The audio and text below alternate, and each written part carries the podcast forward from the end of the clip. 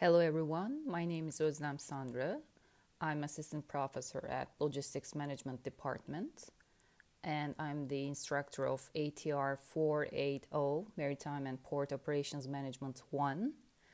Uh, so this course provides the necessary introductory framework uh, on the basic concepts and the role of ports, which is a very important sector for national economic development.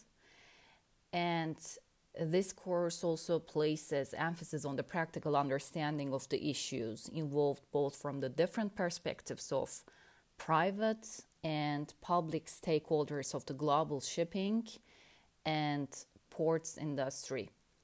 So, when we um, look at the uh, weekly schedule, uh, we're going to start by um, learning about international trade and shipping.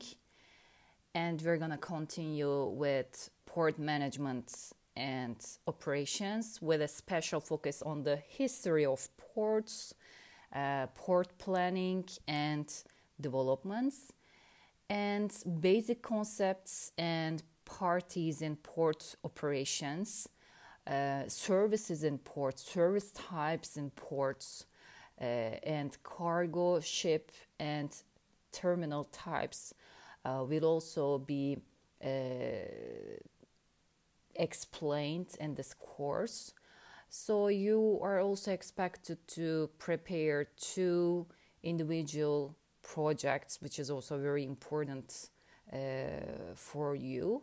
And the teaching method will be a combination of seminar type lectures, discussions, and case studies. You're also expected to attend all classes and you're also expected to be prepared to uh, discuss assigned um, readings.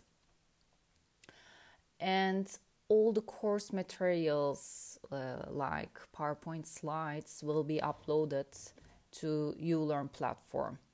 So, hope to see you in this class and have a nice semester.